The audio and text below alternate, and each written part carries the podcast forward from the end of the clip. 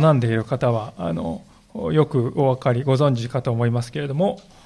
英語の中にはですね、まあ、英語に限らずいろいろな言語も同じなんですけれども聖書に由来する言葉がかなりたくさんあります。例えばですね、えー、タレントっていうですね言葉ですよね。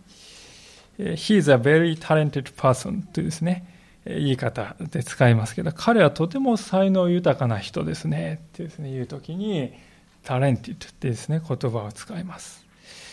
でこのタレントっていう言葉はですね今日の箇所にあるギリシャ語のこのタラントというところから由来があるわけであります。で日本のテレビなんか見てますと芸能人のことをタレントって言いますよね。これちょっとアクセントも違うしあのタラントがタレントになってるんですけどね。あの、ちなみに芸能人のタレントっていうのは日本だけのことでありまして、他の英語、アメリカなんかに言ったら TV パフォーマーとかですね、そういう言い方しかしないそうです。タレントっていうのは日本人だけだそうですね。で、まあ、しかし芸に秀でた人のことをタレントっていう、という意味ではね、こう、相通じるところがあるかなと思うんですね。で、このギリシャ語のタラントっていうところからタレントっていうのができたわけですけれども、もともとはこれは重さを表す単位なんです。キログラムとかね、ポンドとか、そういう重さの単位、ギリシャ語では単位なんです。で、それが今日の話の中で使われているので、ここからですね、転じて、その人にこう潜在的に豊かなあね、才能が与えられているっていう意味でね、タレントっていう言葉を使うようになったんですね。で、マタイの福音書はですね、これまでイエス様がこう再臨をされるや、やがて再び世に来られる。まあ、一度目は皆さん私たち今待ち望んでいるこクリスマスの時、そしてもう一度来られるということが語られております。で前回見た25章のこの前半のところでは10人のブライドメイドが登場しました。でこのブライドメイドが新郎が来るのを待ち構えているんだけども遅れたのでうとうとして眠り始めた。で眠っている間に油が尽きてしまった5人はねしかし備えていた油の予備を持っていたもう5人の乙女ブライドメイドは油を追加して事なきを得たって話なんですでそこからですね備えているということイエス様が再び来られるのは遅れる可能性がある。でその遅れるということにも備えができていますかということを私たちは前回学んだわけであります。で、その時にしかし、じゃあ備えておくというのは具体的にどういうことなのかということはあまり具体的には語られていなかったんですね。で今日の箇所ではイエス様が例え別の例え話を使ってその備えているということはこういうことだと教えてくださって具体的に語ってくださっています。でそこで今日で私今日私たちは再びイエス様が来られる時までどういう心を持って歩んでいけばいいのかそのことをねタレントということに注目しながら教えられていきたいと思うんですが。まあ、早速ですね、登場人物をもう一度振り返りたいと思いますが、登場するのは4人だけですね。で、4人のうちしかし2人、そのうちの2人はほとんどま同じ役割を与えられたわけですから、まあ、役としては3つしかないと言ってもいいかなと思うんです。で、話の構成は皆さんね、今、司会者の方に読んでいただいて、えー、すぐに分かったと思います。誤解あんまりする余地がないですね、明確な流れですね。まあ、それでも簡単に申し上げるならば、ある裕福な主人がいた。え財産を3人のしもべに託して、旅に出るんですね。で、この3人のしもべのうち2人は財産を有効に活用して2倍の収益を上げますけれども、一人は穴を掘って隠していた。長い年月が経って主人が戻ってきた時、生産が行われて、最初の二人は温かいねぎらいの言葉を受けますが、最後の一人は非常に厳しい言葉をかけられ、追い出されてしまう。まあ、そういう流れであります。で、流れは非常にですから分かりやすいんですけども、ね、いくつか皆さんこの話を読んでね、引っかかる部分がね、あるんじゃないかと思うんですよね。まあ、一番引っかかるところはですね、この話は結局、金儲けを奨励している話なのだろうかと、そういう点です。第2のですね、引っかかる点は、3番目のしもべが損失を出さなかったにもかかわらず、なぜか叱責されているのはどうしてかということですね。そして、第3のですね、この謎は、銀行に預けておけばよかったのだというこの主人の言葉は一体何を意味しているのかというところ。まあ、このね、大体3つのことがこの例え話を読んでね、この引っかかるとこ、まあ、皆さんね、もっと細かいところいろいろ引っかかる部分はあると思うんですが、大体流れとしてね、そこはこう引っかかるんじゃないかと思う。で、そのことは確かに実は重要なポイントになっておりますので、その疑問をですね、今日は解決、一つ一つ解決していきながら全体として何を言わんとしているかということを理解したいと思うんです。で、まず第一の謎ですが、それは、この話は金儲けを奨励している話なのか否かという、そういう点であります。で結論を先に申し上げますと、そうではないのだけれども、お金を増やすということを決して否定したわけでもないというふうにね、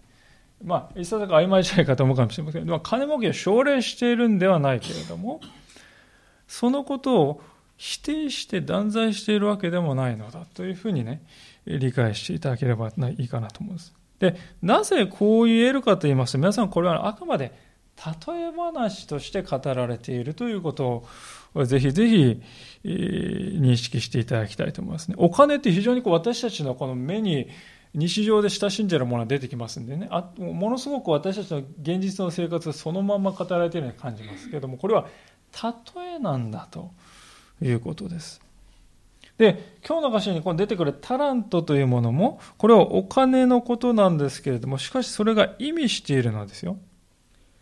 神様から私たち一人一人に与えられた賜物、まあ、ギフトのことを指しています。で神様が私たちに与えてくださったものというのは別に財産だけでなくて体力であるとか知性であるとか趣味だとかあるいはその他の何らかの才能とかねもうありとあらゆる私たちの人生を形作っているありとあらゆるものを指していると言ってよいと思うんですよね。で、イエス様はね、神様はそのようにして私たちに託しておられるものはどれだけ素晴らしいかということを表したくて、タラントという単位を使ったんですね。で、このタラントというのはすでに述べましたように、もともとは重さの単位なんですけれども、それがまあ銀一杯のね、重さとかそういう感じで使われる場合はね、どれぐらいのお金の量かというと、この15節の下の米印を見ますと、1タラントは6000デナリとこう書いてあります。で、このデナリというのは当時の労働者が一日一生懸命働くとね、もらえる、労賃であります。まあ仮に今人一人ね、一日こう雇うと、なんだかんだ言って1万円ぐらいかかると。まあそういうふうに計算しますと、この1タラントというのは6000万円相当ということになるでしょう。今から2000年前の社会で平均寿命というのはですね、今みたいに80歳とかではなくて40歳、50歳の時代ですよね。だったと思うんですよね。で、なおかつ毎日仕事にですね、ありつけるという、そういう時代ではなくて、週のうち何日かしか働けないという人も多かったと。ですから、1タラントのね、お金っていうのはですね、感覚的にはもう一生分の賃金っていうのはね、感覚だったと思うんです。あまりにも多すぎてこうちょっと実感が湧かないぐらいのねお金それがタラントという単位だと思っていただければと思うんですね。で、イエス様はこの主人にですね、それほどに価値の大きいタラントというものを、しもべ一人当たり、あるものには5タラントも、あるものには2タラントも、そして少なくとも1タラントもですね、託しているんだということで。それが示しているのはどういうことかというと、神様はそれほどの恵みを私たちに与えて注いでくださっているということです。そのことを言いたいんです。ですから、これが単なる儲け話ではない。で、その儲け話ではないということはですね、何からもわかるかと言いますと、この主人がね、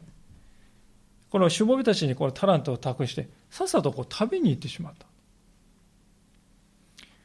旅に行って主人がいなくなったということはどういうことですか、皆さん。やろうと思えば、その膨大なタラントをね、懐に入れて、高飛びすることもできるんですよ。ね、しかし、えー、もちろんやろうと思えばそれできる状況で主人はこういなくなるんです。しかも、こういうこれ、こうやって、こうやって、こうやって、こういうことしなさいよって事細かく指示するんだらともかく何にも言わないで。全部任せて、えー、旅に出るんですね。ですから、この主人の行動を見ますとね、しもべたちに対する非常に深い信頼とですね、期待があるんですよ。そのことがね、わかるんじゃないでしょうか。もう信頼しているからこそね、この1タラント、5タラントとか2タラントっていう膨大なお金をそのまま託して旅に出るわけです。もちろん持ち逃げする可能性だってないわけじゃない。あるいはしもべたちが失敗して財産がね、焦げてしまった、焦げついてしまった、そういう危険だってないわけじゃない。でも主人はそういうリスクも喜んで引き受けたんだということです。責任はすべて私が負うから、あなたたちはそういう工夫をし、与えられている創造性を大いに発揮して、大いにね、それを使ってほしい。まあ、そういう願いがあるわけです。それほどに主人はしもべを信頼していたんですね。ですから、このしもべ、ごめんなさい、この主人でね、愛に基づく相互の信頼関係を持ちたいって願ってるんですよね。私があなたをこれほどに信頼している中で、あなたもその心に応えて、ぜひね、私は願いに組んでほしい。そう願っているんだということですね。ですから、そう考えますと皆さん、主人が旅に出てなかなか帰ってこない長い期間がね、帰ってくるまでかかったって書いてあります。これイエス様のね、再臨が遅れているってことをまさに表してるんですね。私たちイエス様なんで遅れるんですか？早く来てほしい。なんで遅れるんですか？そう思うんですけど、でも、遅れたというこの期間があるからこそね、そういう期間が与えられたからこそ私たちは自分に託されたものを有効にね、生かす大事な大事な時間が与えられたんであります。ある意味ではですから、この主人の帰りが遅れた、つまりイエス様の再臨が遅れたということは、私たちにそういう活躍の機会、猶予の期間がね、与えられているんだということでもあるわけですから、決して無意味な時間ではない。むしろ大切な時間だと言ってもいいかもしれないと思うんですよね。で、この主人の姿はですね、私は非常にこう、人を育てるということにおいてとっても大事なことを教えてくださっているように思います。人間を育てるってのは皆さん大根とか人参を育てるのちょっと違いますよね。まあちょっとじゃなくて全然違うと思いますけど、何が一番違うんでしょうか？何が違うかというと、人を育てるためには自由を与えなくてはならないということですよね。親として人をね、子供を育てるときに自由を与えなくてはいけない。で自由を与えるということはどういうことかというとね、リスクを背負うということではないでしょうか。子供をいつまでも自分の枠の中で囲ってね、その枠の外に一歩も出させないようにする。そうしてはならないということです。私も人の子の親でありますから、子供がね、今はまだ小さくても、10年先にティーンエイジャーになった時に、子供がとんでもないことをするかもしれない。などなどってね。そう考えると恐ろしくないかって言われたら嘘になりますよね。でもそれでもですよ。それでも私たちは握っていた手綱をこう緩めていくリスクを取らなくてはいけない。会社で若者、若手をね、新入社員や若手を育てることも、これと似ていると思います。先輩あるいは上司として部下の失敗ありますよね。そのリスクを受け入れる心が必要とされます。それが愛によって人を育てていくということではないでしょうか。人を育てるということは、意のままにコントロールして、言いなりにさせるロボットのような人を作るというわけではない。自分で考え、自分で自立し、そしてこの世の荒波の中に自分で乗り出していけるように、そのように導かなくてはいけません。で、そのように導くということは私たちが喜んでリスクを背負っていくということです。そしてリスクを背負った結果も受け止めるということです。この主人はまさに、ですから、人を育てる人だったと言ってよいと思うんですよね。で、これが神様が私たちにしてくださっていることなんだということであります。じゃあ、このようなね、主人の心意気、まあ、神様の思いをね、受けたら、一体私たちはどう応答すればよいのか5タラントと2タラントを受け取ったね、しもべの姿を見るときに、そのヒントがあると思うんです。16節をお読みしますけども、5タラント預かった者はすぐに行って、それで商売をして、さらに5タラント儲けた。同様に2タラント預かった者もさらに2タラント儲けた。えー、非常にこう淡々と書いてありますが、よく見ると16節にすぐに行ってと書いてあります。で、これはあの、後先考えないとにかくやり始めたという意味ではありませんで、ね、積極的に行動したということを表しております。この人は主人が託してくださったものを実際に使おうってね、使おうって心を定めたんですよ。使おうって。そして事業を起こしてもう5タラント利益を生んだんですね。で、これだけ見ますと私たちはね、あ、なんだ結局ね、儲けたものが正義で儲けられなかったものは切り捨てられるっていう、なんかこうね、殺伐とした世界なのかなと感じるかもしれませんが、決してそういうことを言いたいわけではないです。なぜかというと、ここで儲けたと書いてある、訳してある言葉はですね、えー、元々の原文ではもう単にね、こう、ゲットした、得たっていう、そういう言葉であります。えー、もう5タラント儲けた、もう5タラント得たと淡々と本当はね、言ってるわけです。でですから一番大事なのはその前の商売をしたという、ここにありますね。で、この商売をしたというのは、あの、直訳するとこれは取引をしたということです。相手がいる、えー、ことをしたっていうことなんです。ですから、英語の聖書なんか見ますと、これはトレードっていうですね、トレードと訳しています。じゃあ、取引っていうのは一体どういうことなんでしょうか、皆さん。取引というのは、人の必要に応えるということであります。例えば、道端にですね、ある粘土の塊ですね。それは、それ自体は何の価値もないんですよ。ところが、ろくろを回してそれを器に仕上げて焼くならば、それは人の役に立つものになります。価値を生むわけであります。つまり、人の必要に応えるために自分に与えられた才能や財というものを用いて価値を生み出す。まあ、言葉を変えて言えば人の必要に使えるものとなる。それがね、商売とか取引ということのね、中心ではないでしょうか。儲けというのはあくまでその結果として出てきたものであって、目的ではないということですよ。その証拠にですね、旅からですね、主人がやがて帰ってきた時にですね、5タラントのしもべと2タラントのしもべにですね、かけたこのねぎらいの言葉皆さん、21節と23節が、これはもう全く同じですよね。ギリシャ語の原文を見ても完璧に一軸何の違いもなく同じであります。5タラントを設けた方がね、よくやった。似たのと、まあまあよくやった。それならわかるけども、全く同じねぎらいの言葉をイエス様は言われます。で、これは何を表しているかというと、イエス様のね、関心事は、量にはないということですね。量にあるのではなくて、託したものをその人が用いたかどうかというところに関心があるということがわかるでありましょう。ですからですね、ここで、えーえ、人によってはですね、こう5タラント、2タラント、1タラントってね、託される量が違いますのでね、まあこれはもしかすると不平等じゃないか。ちょっと私の評価低すぎないとかですね。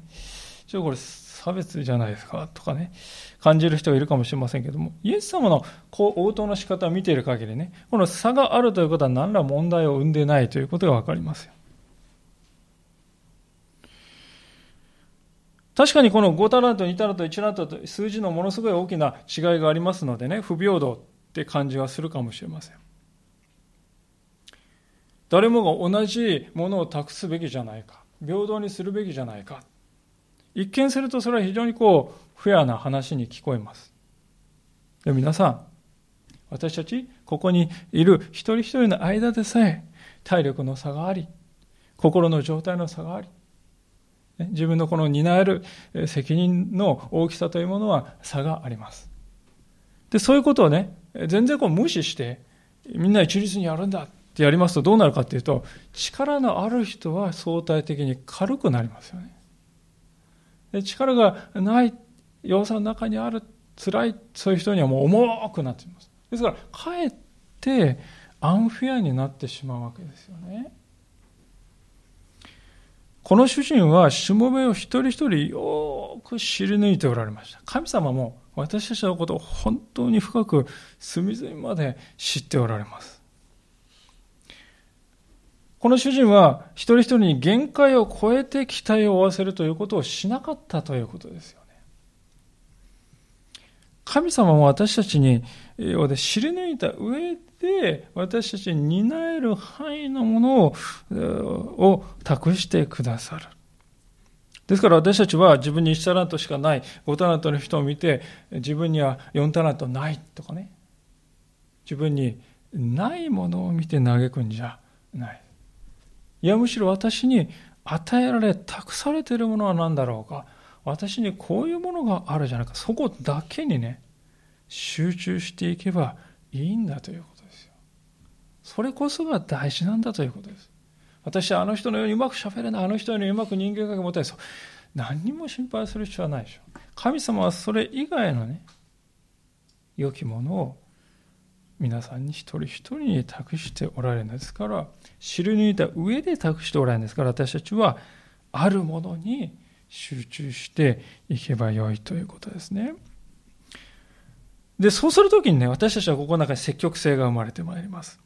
それがすぐにいたってね、え、言葉に表れております。で、こうすぐにいたということはどうしどういうことかというと皆さんリスクを取ったということだと思うんですね。今日の箇所を読んでですね、こう非常にこう見逃しがちなんですけども、商売をするということは皆さんリスクなしということはありえないんですよね。買ったものがね、売れなかったら在庫、不良在庫になってですね、えー、借り入れだけが残ってしまいますよね。ですからリスクなんです。投資するということは。えー、私たちはこの話がものすごく簡単に書いてあるんで、あたかもこの5タナトと2タナトの人はこれ楽をしてね、もう一瞬で増やしちゃったかに感じるんですけど、そうではないんですよね。もう実際には主人の帰りまで長い何十年かかったかわからない長い長い年月をかけてリスクを一つ一つ背負いながら一歩一歩事業を拡張していった結果がこれだということです。ですからこの二人のしもべは結局主人の真似をしたんだということではないでしょうか。主人もリスクを冒しました。巨大なですね、投資を3人に対してしましたね。持ち逃げされる、失敗する、そういうリスクを冒して、追って3人に託したわけですよ。で、その信頼、ね、主人の信頼にこうね、非常にこう感じ入った2人のしもべは、あその心に私も応えたい。主人が私のためリスクを取ってくれた。じゃあ私もリスクを負って、ね、一歩を踏み出していこう。投資していこうと考えたわけですよね。で、その先に祝福がありますよということを、この例え話は全体として教えているわけであります。現代の社会においてですね、投資という言葉を聞きますと皆さん多分ね、株とか為替とかね、そういう金融の話ばっかりですね、思い浮かべると思うんです。しかし、投資ということは、本来そういう意味では、だけではなくて、中心的な意味は何かというと、将来のために今あるものを犠牲にするということです。今目に見える、将来にある目に見えないもののために、今ある目に見えるものを犠牲にするということです。これはですね、皆さん、例えば若い方々が大人になってからこういうことをしたいっていう夢を決めて、定めて、そのために必要なこと何ですか？今、勉強するってことですよね。勉強っていうのは若い時しかできないですね。皆さん、私たち、本当にこう、実感、ね、社会人になってから勉強がどれだけできるかというと、はっきりとほとんどできない。経験は積むかもしれないけど、じっくり机に向かって学ぶ時間がどれだけあるかといえば、本当に乏しい。今しかできない。じゃあその将来のためにスマートフォンね、何時間、3時間時間を2時間に減らしてその分学ぼうじゃないかって。これね、立派な将来に向けた投資ですよね。その1時間勉強したからってね、それが報われるかどうかわからないじゃないか。確かにそうです。見えないんです。後からそれはわかります。ですから、投資するということはね、信仰が必要なんですよ。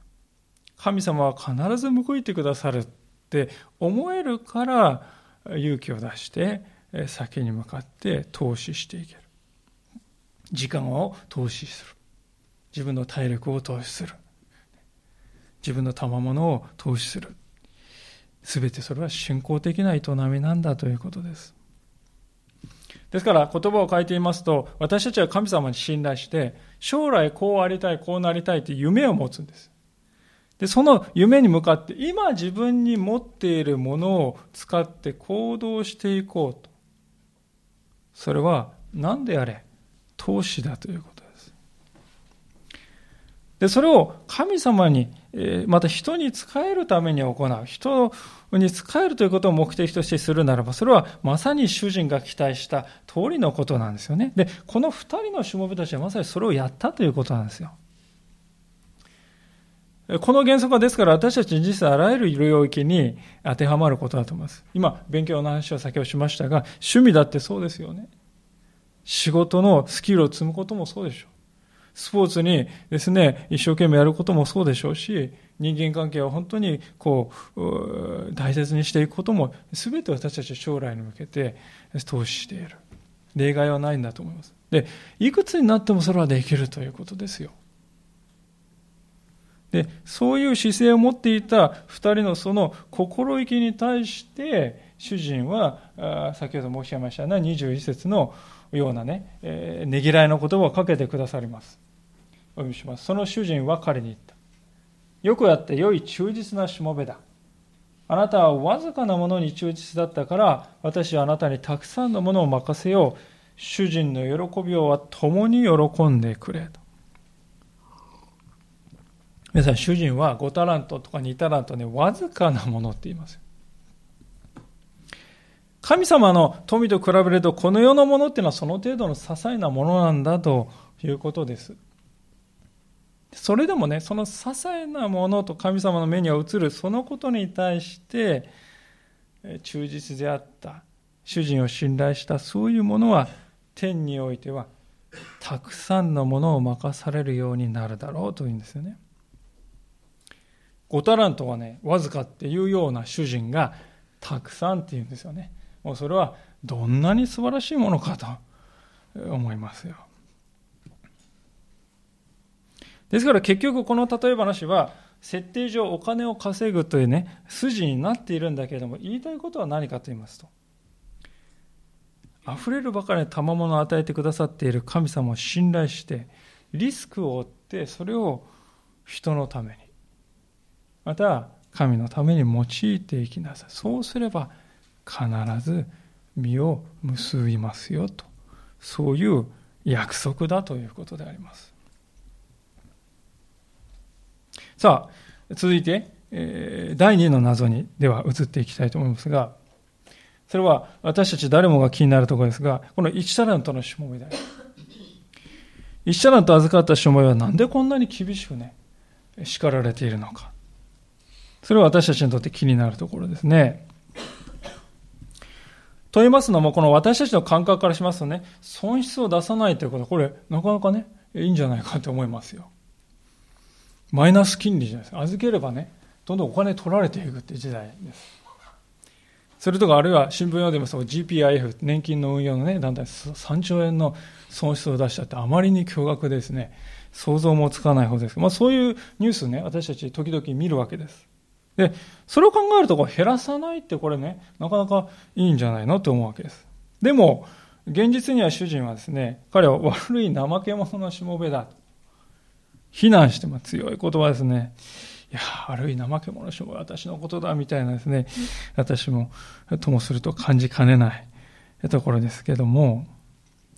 彼のこの本当の問題点というのは、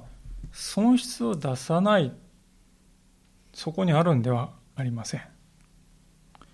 そうではなくて、主人に対する態度にあるわけですね。24節に目を留めたいと思うのです。このしもべは主人が帰ってきたけこう言っております。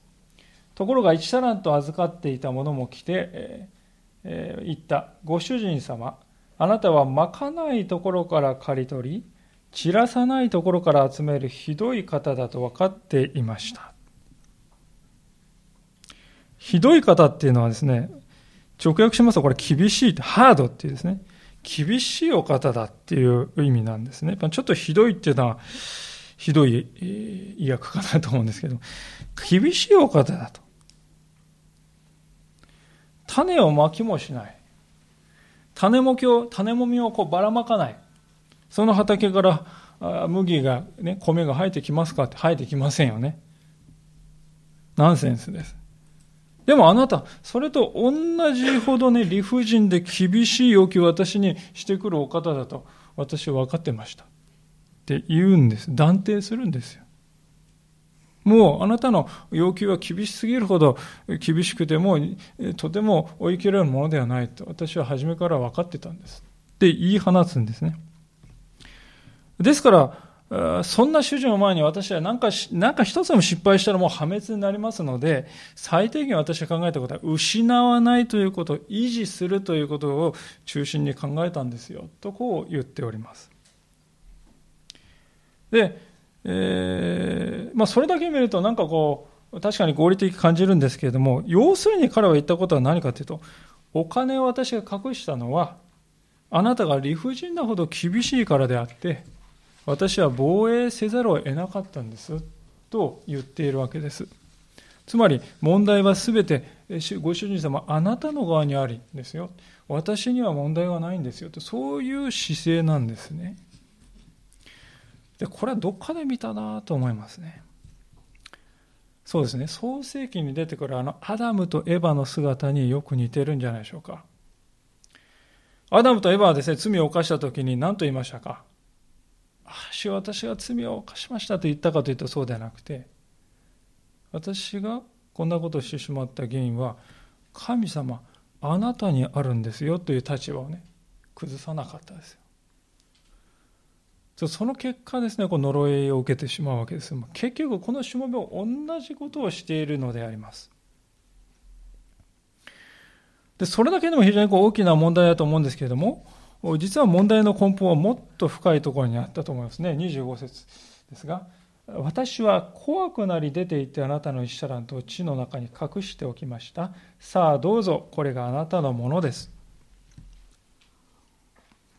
しもべは怖くなった。恐ろしくなった。って言います。恐怖のあまりに彼は主人の財産を埋めて隠したわけですよね。皆さん、同じようにね、隠れた人たちいましたよね。アダムとエダ、先ほどエヴァですね。創世記を見るとね、えー、神様エデンのその歩き回った時に、アダムとエヴァは身を隠したってね、物陰に隠れた。そう書いてありますね。同じことが起こっております。罪を犯した者は本能的に神様から離れよう離れようとします。もう本能的にやってるんです。距離を取ろうとします。この一社ラントのしもべは、初めから主人を信用しておりませんでした。主人の心意気をね、理解しようともしませんでした。むしろ反対に悪意で理解しました。ですから、このしもべにとって一社ラント、目の前にある一社ラントって膨大なお金ですよ。でもそれね、恵みではないです。全然恵みではないですね。むしろ苦痛ですよね。この金があるから私は主人から逃れられないって思ってしまう。厄介な代物になっちゃったんですね。それでどうしたかというと隠しておけば見ないで済みますよ。なかったことにできますでしょ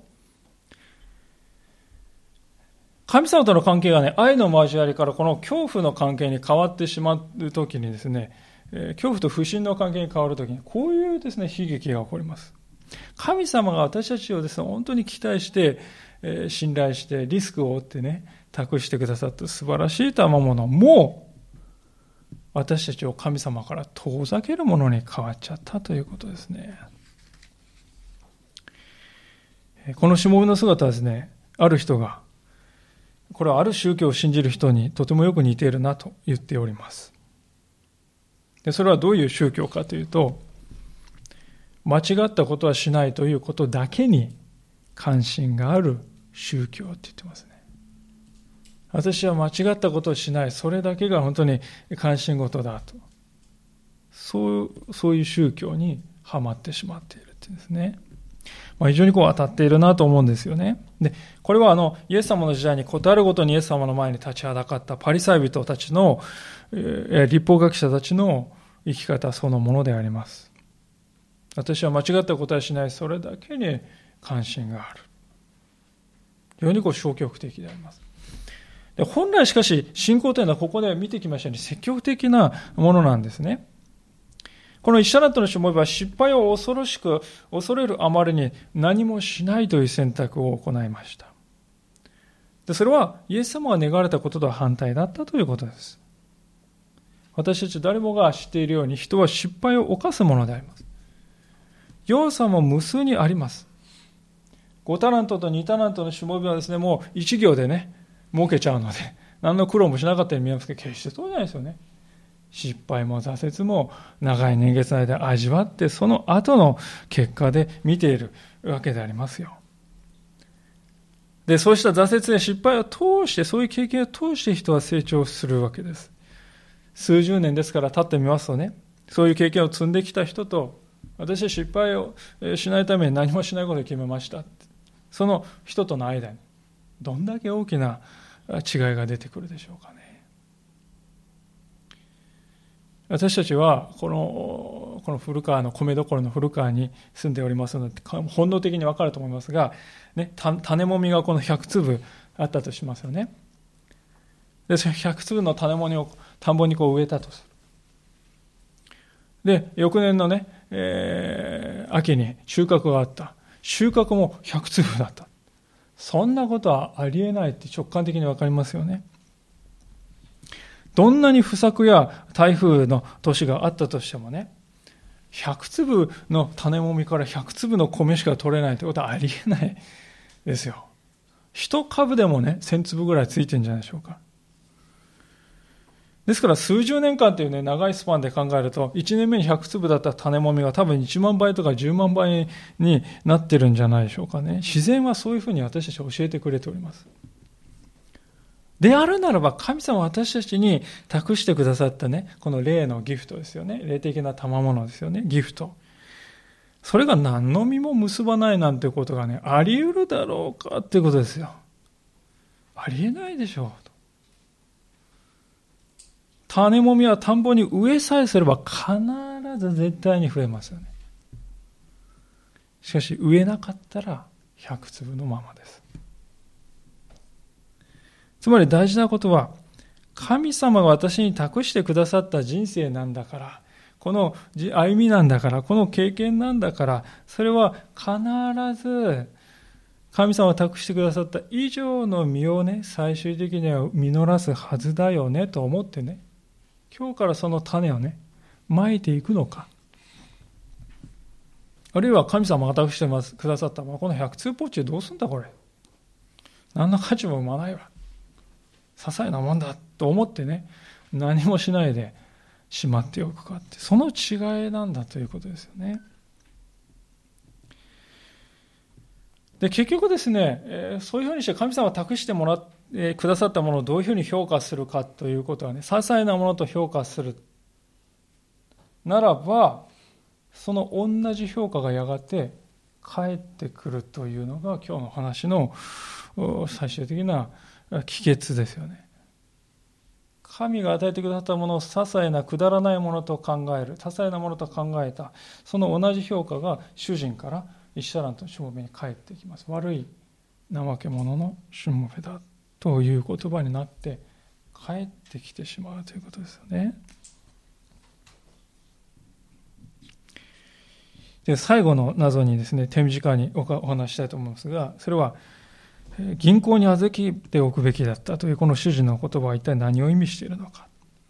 ということですね。当たり前の話ですけれども、この2000年前のイスラエルに、ね、私たちは今、四十七とかね、えー、信用金庫とかね、そういう銀行がないっていうのは皆さんお分かりになりますよね。カウンターがあっていらっしゃいませって言って、はい、5万円、利率何パーセントですかって、本日は0.0005%ですかね。そういう銀行のこと言ってるんじゃないですよ、皆さん。この当時は、立法で利子を取って金を貸すということは禁じられていましたから、いわゆる銀行はないんです。ですから、イエス様がここで言及しているのはですね、両替人のことだと思います。ローマのある地方からイスラエルに来るときに使っている貨幣が違いますので、お金をこうチェンジしないと、変えないといけない。でその時に交換の手数料を取るんですけども、まあ、その手数料というのは利子ではないので、えー、認められていたわけですね。おそらく、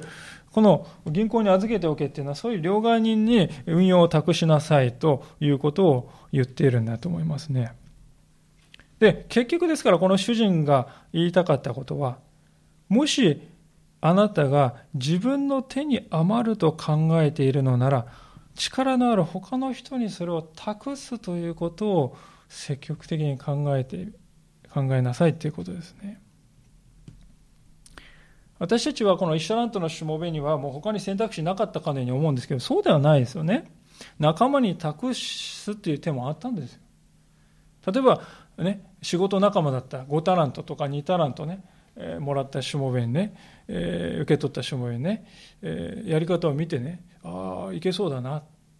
僕にもできるかもしれないね。ちょっと教えてくれないかと。一緒に手伝うからって、そう言えばよかったですよね。それは簡単なことであります。ところが、このしもべはそれをしませんでした。多分、できなかったんではないかと思う。主人に対してとってもですね、深い、えー、あの不信感を抱いていたところから見るとね、もしかするとこのしもは、えー、仲間のね、誰にも心を開かないで、この家の中で孤立していたのかもしれませんね。あるいは、人に聞く、そんなこと私のプライドが許さん。そういう姿勢だったのかもしれません。もちろん家にいるときは、この人はそつなく仕事はしていたんだろうと思います。だからこそ主人は、この人にも一タラントという多くの財産を託してくれたんですね。それでも彼の内側は何かどうだったか、ふつふつふつふつと不信感がね、募っていました。このような不信感は良くない。どうしたらいいと思う？そうやって人にね、相談する。それもしなかった。人の助けを借りない。で、いざですね、主人が旅に出て一人になった時にその不信感も爆発してしまって、もう穴張って隠しとけば関わらなくて済むわ、ということになったんだということですね。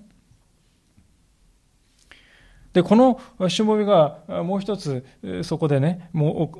う犯していた問題というのは何かというとね、自分のしていることは主人に損失を与えているという自覚がないということです。自分悪くない1円、現にお金1円も減ってないじゃありませんかって彼は考えましたけども、でもね、私たちもそう考えるかもしれませんけども、この1タラントは他のふさわしい人に託せば2タラントに増えるはずのものだったんですよ。他のね、仲間のしもべに、え、託せばね、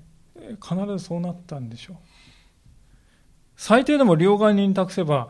利子の分だけは増えたでしょうね。ですから、彼はせっかく託された1タラントを使わないって選択をしてしまったがゆえに、損害を主人に対してもたらしたんだということなんです。そういうことをこの話は言っている。で、主人が最後に発した、なんでこんな厳しいことを言うんかと思いますけど、そう考えると理解できると思うんですね。この商売は先ほど言いましたように、増やす手段いくらでもあったんです。自分には手に余ると思えば頼む。人の助けを借りるという選択肢もあったのにしなかった。なぜか。主人を信頼していなかったからです。ただ、恐れにとらわれてしまったからです。でこの恐れが彼をして主人に損害だけを与えるような人にしてしまったんだということですよね。ですから結局のところ今日の例え話は結論として言いますとね29節に非常にこう凝縮されているなと思います。誰でも持っているものを与えられて豊かになり持たないものは持っているものまでも取り上げられるのですと。これはあのなんか今のね格差社会を肯定しているような感じでねあんまりこう耳に良い言葉じゃないですね確かに。でもこれはね皆さん神様との関係のことを言っているのであります。神様に近づこうとしていく人はますます神様を深く知り、ますます祝福を受け、ますますさらに神様に近づいていきますけれども、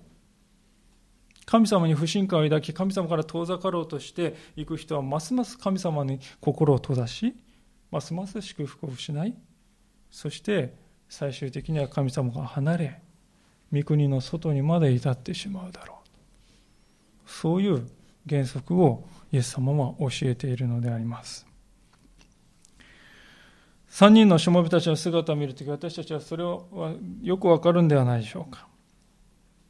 私たちはこの5タラントや2タラントを預かった人のような生き方をすることもできます。